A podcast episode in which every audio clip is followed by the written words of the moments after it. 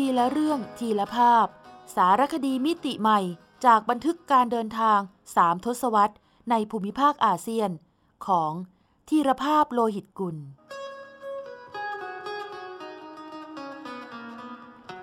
อ่านโดย สมปองดวงสวัย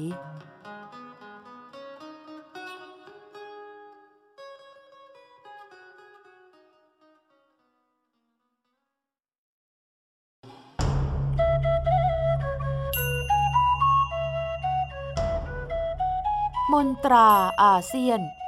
เปิดประตูใจสู่การเรียนรู้วิถีวัฒนธรรมเพื่อนบ้าน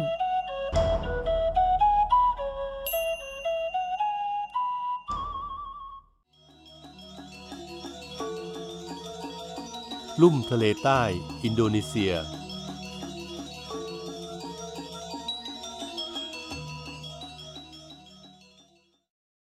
หยุดเวลาไว้ บาหลี หยดน้ำอมฤตในห่วงนาทีลึก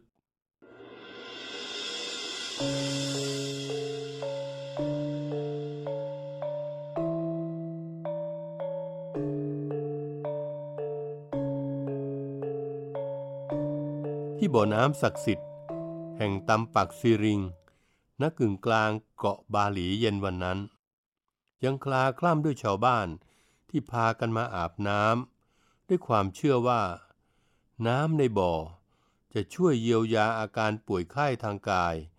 และชำระล้างมลทินในจิตใจของพวกเขาได้ แล้วยังมีผู้มาเยือนจากทั่วทุกมุมโลก ที่มาเที่ยวชมมหากรรมการอาบน้ำศักดิ์สิทธิ์ นี่ไม่ขาดสาย ยิ่งแดดอ่อนชอนแสง ผู้คนกลับยิ่งคึกคัก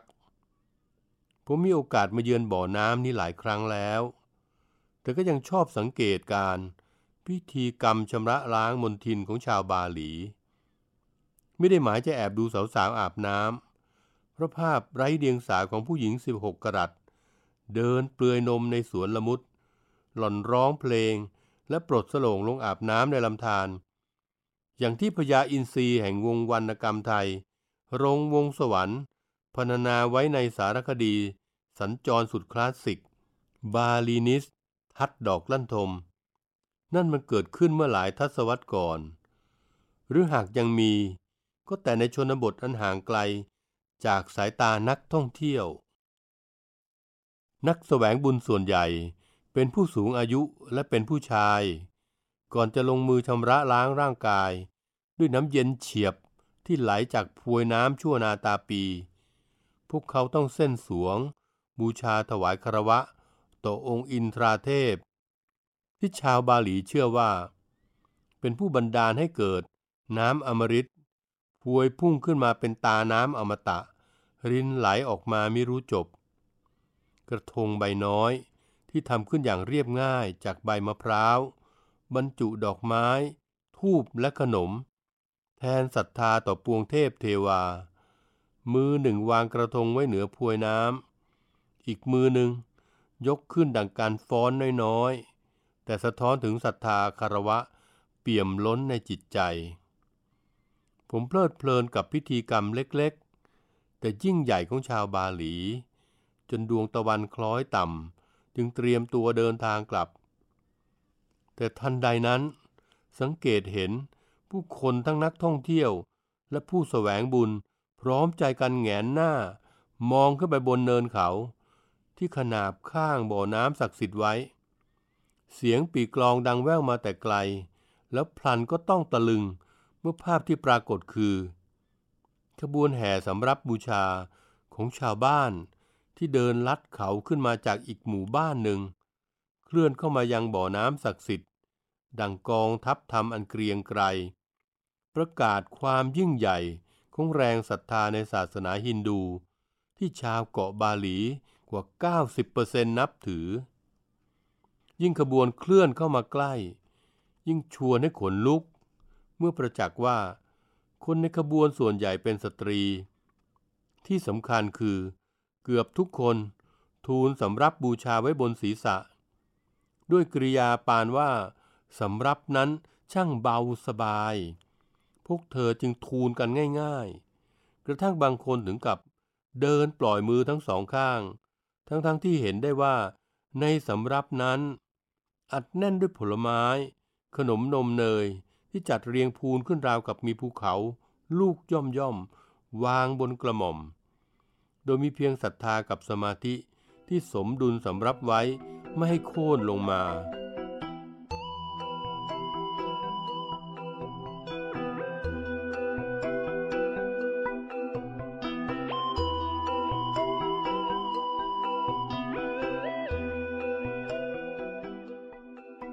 เขาเชื่ออย่างที่ชาวฮินดู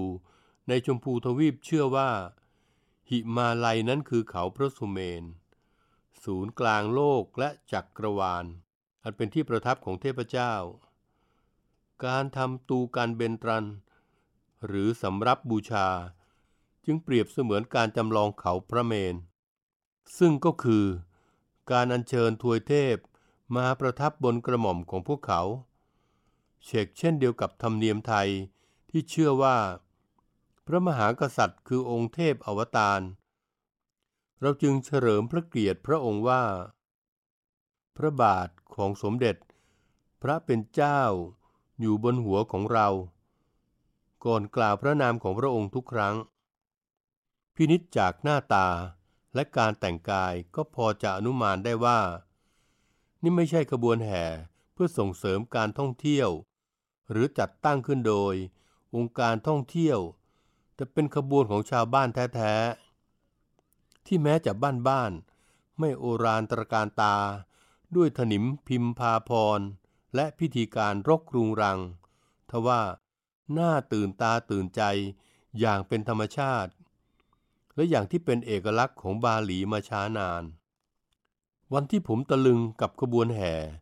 ณบ่อน้ำศักดิ์สิทธิ์ คือวันแรกในรอบเจ็ดปี ที่ผมได้หวนคืนสู่เกาะแห่งศรัทธานี้อีกครั้ง นึกถึงคืนวันในอดีตที่นั่งรถลัดเลาะไปเที่ยวบนเกาะสวรรค์ทะเลใต้ แต่ละวันต้องมีสักครั้ง ที่จะต้องหยุดรถกระทันหัน เพื่อลงไปเที่ยวชมสิ่งดีๆ นอกโปรแกรม นั่นคือขบวนแห่สารพัดอย่าง ไม่ว่าจะเป็นขบวนแห่สำรับบูชาเทพเจ้า ขบวนแห่ฉลองงานวัด ไปจนกระทั่งขบวนแห่ในพิธีศพ อันน่าตื่นเต้น ราวกับงานมหรสพ จนมีคำกล่าวว่า ใน 365 วันของชาวบาหลี จะมีขบวนแห่และประเพณีบูชาเสียกว่า 200 วัน กระทั่งมีคนสงสัยว่าทำไมชาวบาหลีไม่เอาเวลาไปทำอย่างอื่น ให้เกิดประโยชน์โพดผลมากกว่านี้ คนถามอาจไม่เข้าใจว่า นี่คือต้นทุนทางวัฒนธรรม ที่นำความร่มเย็นในจิตใจ สู่ผู้คนบนเกาะ ซึ่งมีภูเขาไฟพร้อมจะปะทุหินร้อนออกมาเมื่อไหร่ก็ได้ เช่นเดียวกับมหาวายุที่พร้อมจะแปรเปลี่ยนฟองคลื่นน่ารักในทะเล ให้กลายเป็นคลื่นยักษ์ กลืนกินสรรพสิ่งในพริบตา ผลักดันให้พวกเขา ซึ่งมีวลีของโรงวงสวรรค์ กล่าวไว้ว่า ผูกพันกับศาสนาแบบควันเกลียวชีวิตและวิญญาณ การเส้นสวงบูชานานาเทพห้าเวลาหลังมื้ออาหารหลักและรองของทุกวัน กับมหกรรมบูชาประจำปี จึงเป็นกิจวัตรดั่งลมหายใจของชาวบาหลี แล้วในที่สุดก็ดึงดูดเอาเงินตรามหาศาล จากนักท่องเที่ยว เมื่อการเส้นสวงนั้นกลายเป็นเสน่ห์ตราตรึงใจผู้คนจากทั่วโลก กระทั่งถึงวันที่บาหลีกลายเป็นแหล่งท่องเที่ยวระดับโลก World Class ไปแล้ว แต่ชาวบาหลียังเปลืองเวลากับการเส้นสวงบูชา เพราะนั่นคือชีวิตจริงไม่ใช่การแสดง เห็นขบวนแห่ของชาวบ้านเย็นวันนั้น ผมก็รู้ว่า การเวลาเปลี่ยนบาหลีไม่ได้เลย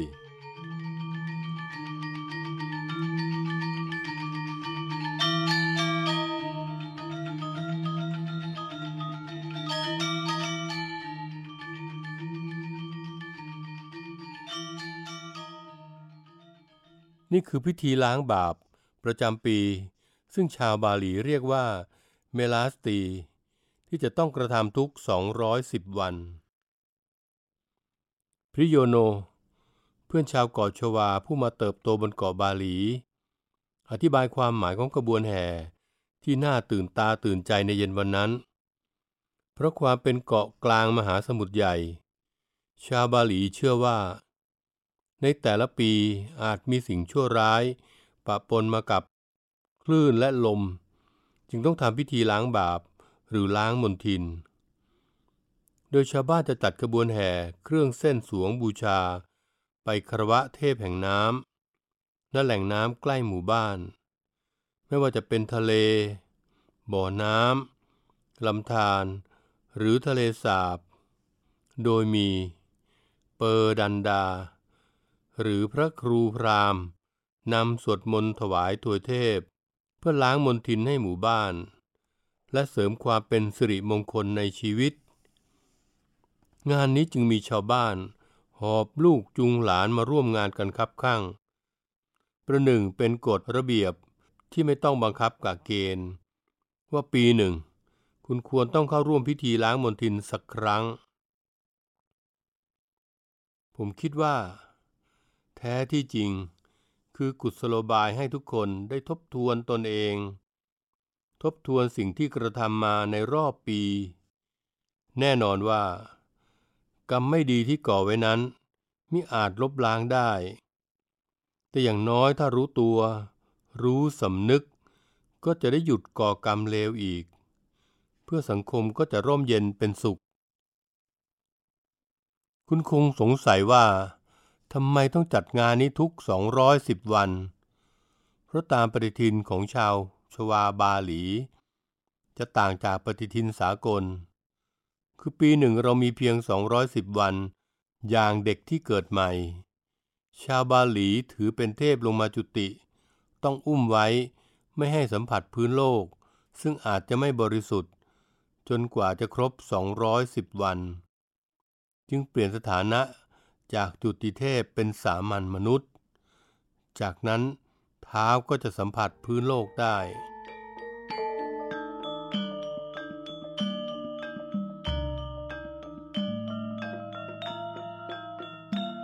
เมลาสตี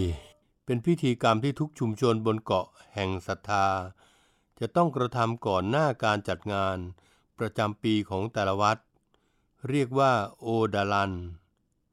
หรือนัยหนึ่งคืองานฉลองวันเกิดวัด หรือเทวสถาน เพราะในอดีตเมื่อจะตั้งหมู่บ้านขึ้นที่ใด ก็จะต้องสร้างวัดขึ้นก่อน เพื่ออุทิศถวายแด่สังยาง วิดีวาซา หรือเทพแห่งจักรวาล ผู้เป็นใหญ่กว่าทวยเทพทั้งมวล แม้กระทั่ง ตรีศักดิ์หรือตรีมูรติ คือเทพผู้ยิ่งใหญ่ทั้งสามอันได้แก่พระศิวะ พระพรหมพระนารายณ์ก็อยู่ในอันดับรองลงมาจากเทพแห่งจักรวาล ในรอบ 210 วัน จึงต้องอัญเชิญพระองค์ท่านลงมาประทับยังเทวสถาน เพื่อเส้นสวงบูชา ให้ท่านช่วยปกป้อง คุ้มครอง สิ่งชั่วร้ายที่อาจมารบกวนหมู่บ้าน ซึ่งนอกจากพิธีสวดมนต์บูชาแล้ว โอดาลัน ยังเป็นงานที่คนหนุ่มสาวและเด็กๆรอคอย เพราะจะมีมโหรสพ และการละเล่นอย่างสนุกสนาน โดยเฉพาะการชนไก่ ซึ่งแต่เดิมเป็นส่วนหนึ่งของพิธีกรรมบูชายัน สิ่งมีชีวิต ถวายให้พูดผีวิญญาณร้าย ดังการติดสินบนว่า อย่าได้มาแผ่วพานงานมงคลอย่างงานโอดาลันนี้เลย แต่ต่อมาภายหลัง การชนไก่กลายเป็นการละเล่น แล้วเลยเถิดไปสู่การพนันขันต่อ จนต้องมีกฎหมาย ห้ามชนไก่นอกเทศกาลทางศาสนา แต่กฎหมายก็มักมีไว้ให้คนละเมิดเสมอ สิ่งที่น่าสังเกตคือ แม้ชาวบาหลีเคารพสักการะสิ่งศักดิ์สิทธิ์ โดยเฉพาะเทพเจ้ามากมายเพียงใด แต่ก็ไม่ลืมที่จะบัดพลีบูชาพูดผีวิญญาณร้ายด้วย เพราะพวกเขาเชื่อว่า โลกดำเนินไปได้ด้วย สมดุลแห่งความดีเลว ชายหญิง มืดสว่าง ซ้ายขวา ขาวดำ หากสรรพสิ่งไม่มีสองด้านที่ขัดแย้งกันแล้วไซโลกก็ไม่มีชีวิต เหมือนน้ำต้องมีขึ้นมีลง ถ้าน้ำนิ่งก็เท่ากับรอวันเน่า เพียงแต่เราต้องรักษาสมดุล หรือดุลยภาพไว้ให้ดี อย่าให้ด้านมืดด้านเลว มีมากจนสังคมขาดความสงบสุข ขณะเดียวกัน ก็จะมีแต่ความดี จนรู้ไม่เท่าทันกิเลสแล้วที่สุด ก็จะถูกกิเลสครอบงำ สมดุลในชีวิตของชาวบาหลี แสดงออกอย่างเป็นรูปธรรมที่ประตูทางเข้าวัด ซึ่งพบเห็นได้ทั่วไป เป็นรูปสามเหลี่ยมแยกออกเป็นสองซีก คือซีกซ้ายแทนความเลวและผู้ชาย ซีกขวาแทนความดีและผู้หญิง เรียกว่า จันทิเปินตรัน หรือประตูแห่งดุลยภาพ และนี่แหละ คือโลกดุลยภาพอันล้ำลึกของชาวบาหลี ที่สัมผัสได้อย่างชัดเจนในทุกครั้ง ที่เราเดินเข้าออกประตูวัด วัง และสถานที่สำคัญ ภาพขบวนแห่อันชวนขนลุก ที่บ่อน้ำศักดิ์สิทธิ์ตำปักซิริง เย็นวันนั้นจึงเป็นเมลาสตี หรือพิธีล้างมนทิน ก่อนที่จะนำน้ำศักดิ์สิทธิ์ กลับไปจัดโอดาลันที่วัดของตนในวันรุ่งขึ้น เชกเช่นเดียวกับเมลาสตีของชุมชนบาหลีริมทะเลฝั่งตะวันออกเฉียงใต้ ใกล้เทวสถานฮานาลอดที่ผมและเพื่อนร่วมทางได้ประจักษ์ ตั้งแต่ลงจากเครื่องบินในวันแรก ที่หวนคืนสู่บาหลีในรอบเจ็ดปี อันทำให้ผมตระหนักว่า ที่บาหลี ดูเหมือนการเวลาจะหยุดนิ่งมานานนับสหัสวรรษ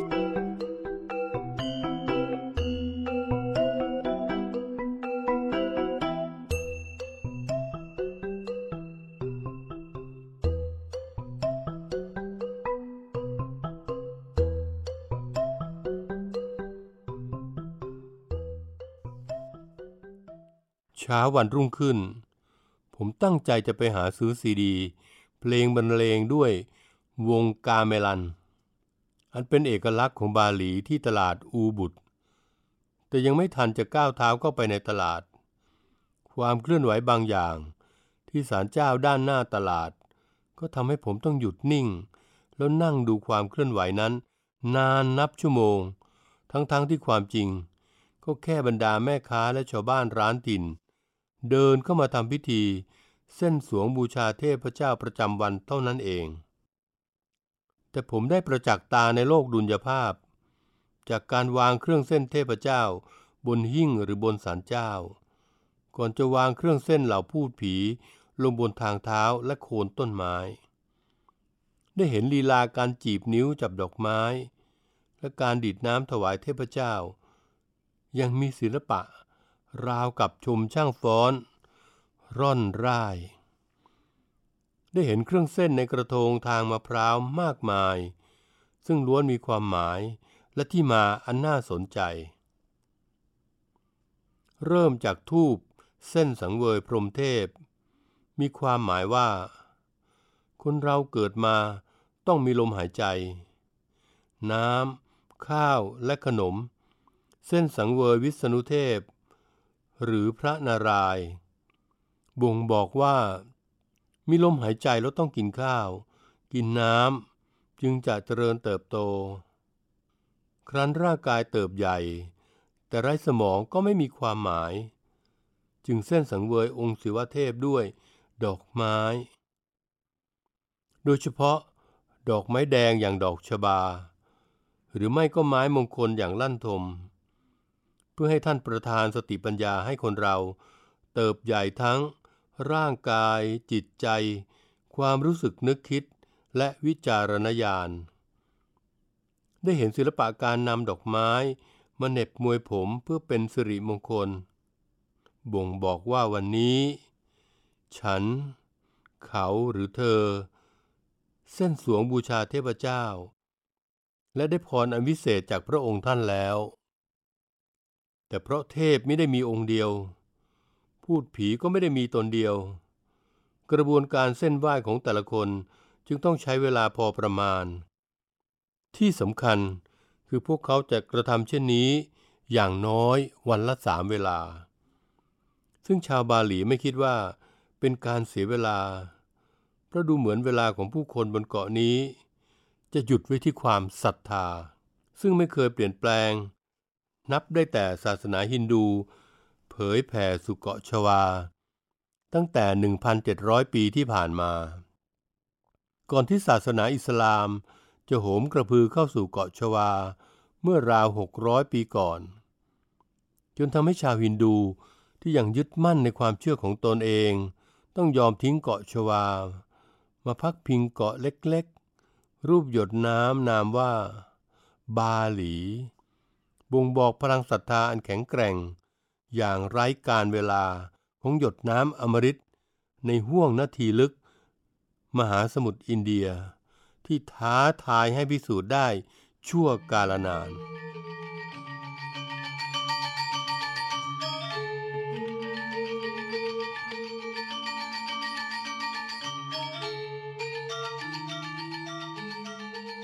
เกล็ดเล็ก เกล็ดน้อย บาหลี เกาะสวรรค์ทะเลใต้ เกาะบาหลีเป็นหนึ่งใน 17,676 เกาะ ที่รวมกันเป็นหมู่เกาะอินโดนีเซีย หรือประเทศอินโดนีเซีย บาหลีมีพื้นที่ 5,780 ตารางกิโลเมตร ใกล้เคียงกับจังหวัดสุพรรณบุรี ซึ่งมี 5,358 ตารางกิโลเมตร มีประชากรราว 4.2 ล้านคน ซึ่งนับถือศาสนาฮินดูถึงร้อยละ 95 เนื่องจากตั้งอยู่ในเขตร้อนชื้นใกล้เส้นศูนย์สูตร จึงมีความชื้นสัมผัสสูงถึงร้อยละ 95 อุณหภูมิเฉลี่ย 26 องศาเซลเซียส บาหลีมีฤดูการเพียงสองฤดูคือ ฤดูร้อน ช่วงเดือน พฤษภาคม ถึงเดือนพฤศจิกายน และฤดูมรสุม ช่วงเดือนธันวาคมถึงเดือนเมษายน เดือนที่อากาศดีที่สุด เหมาะแก่การท่องเที่ยว คือเดือนกรกฎาคมถึงเดือนสิงหาคม ส่วนเดือนที่อากาศแย่ที่สุดในรอบปี คือเดือนธันวาคมถึงเดือนมกราคม จะมีฝนตกชุกที่สุด เวลาที่บาหลี เร็วกว่าไทยหนึ่งชั่วโมง สกุลเงินที่ใช้คือรูเปีย สกุลเงินของอินโดนีเซีย ซึ่งมีอัตราแลกเปลี่ยนอยู่ที่ 1 บาท แลกได้ราว 300ถึง400 รูเปีย หรือ 1 ดอลลาร์ แลกได้ 10,000 ถึง 14,000 รูเปียโดยประมาณ บาหลีได้รับสมญานามที่หลากหลาย อาทิ หยดน้ำอมฤตแห่งมหาสมุทรอินเดีย เข็มหมุดมรกตแห่งเส้นศูนย์สูตร อรุณรุ่งแห่งมวลมนุษยชาติ โลกดุลยภาพในจินตนาการ จึงได้รับความสนใจจากนักท่องเที่ยวทั่วโลก ในฐานะ เกาะสวรรค์ทะเลใต้ที่ใครๆใฝ่ฝันหา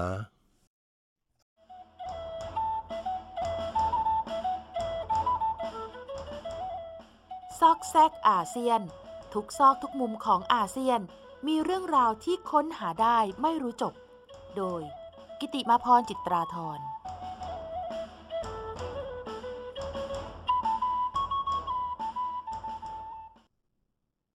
ระบำลูกตา การร่ายรำด้วยดวงตาจัดเป็นเอกลักษณ์เฉพาะของนาฏศิลป์บาหลีนะคะ ที่จะแสดงอารมณ์โกรธ ด้วยการทำตาถมึงทึง หรือยิ้มอย่างอ่อนโยนด้วยดวงตา ทั้งนี้เพราะนาฏศิลป์ของชาวฮินดูบาหลี มิใช่ศิลปะเพื่อการบันเทิงเริงรมเท่านั้น หากมีจุดประสงค์ เป็นพิธีกรรมทางศาสนามากกว่า โดยถือว่าการร่ายรำเป็นทั้งการเส้นสวงบูชาเทพเจ้า เป็นการสวดมนต์ภาวนา และเป็นการขับไล่ พูดผีปีศาจร้ายมิให้มากรายกรำ มีนาฏศิลป์มากมายบนเกาะบาหลีที่เปิดการแสดง โดยขายบัตรให้นักท่องเที่ยวเข้าชม จึงทำให้ชุมชนมีรายได้มาค้ำจุน และสืบสารงานศิลปะ อีกทั้งศิลปินก็มีอาชีพทำกิน และได้บุญกุศลจากการร่ายรำเส้นสวงบูชาเทพเจ้า เรียกว่างานนี้ได้ทั้งบุญและได้ทั้งกล่องเลยทีเดียวค่ะ ระบำบารองถือเป็นนาฏศิลป์ ชุดยอดนิยมที่นักท่องเที่ยวจากทั่วโลก ผู้ไปเยือนบาหลี บอกต่อๆกันว่า ถ้าไปบาหลีแล้วไม่ได้ชมบารองแดนซ์ก็เหมือนว่ายังไปไม่ถึงบาหลี และนาฏศิลป์สาวผู้ร่ายรำเป็นตัวเอกของเรื่อง ล้วนคัดสรรแต่สาวบาหลีที่มีตาสวย และมีทั้งความสามารถขั้นเอกอุ ในการใช้ดวงตาร่ายรำจนทำเอาผู้ชม ตะลึงตาค้างไปตามๆกันค่ะ ถามว่า แล้วยายเธอต้องกรอกลูกตาไปมา ก่อนจะทำตาถมึงทึง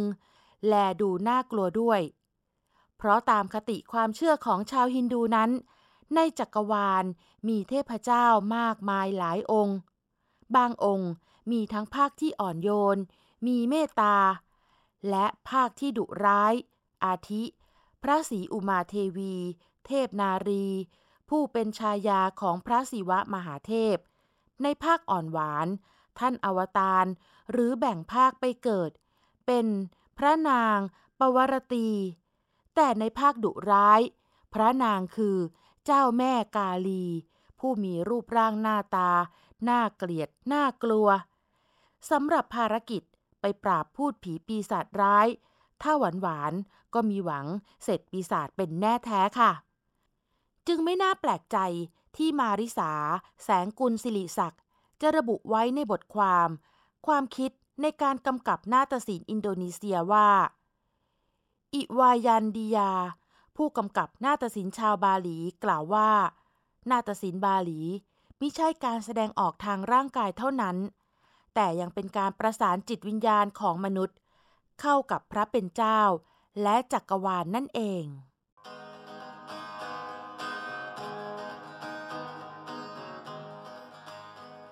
ทีละเรื่องทีละภาพ สารคดีมิติใหม่จากบันทึกการเดินทางสามทศวรรษ ในภูมิภาคอาเซียน ของธีรภาพโลหิตกุล สร้างสารรค์ดนตรีโดย นิพนธ์เรียบเรียง และบุญชัย ชุนหรักโชต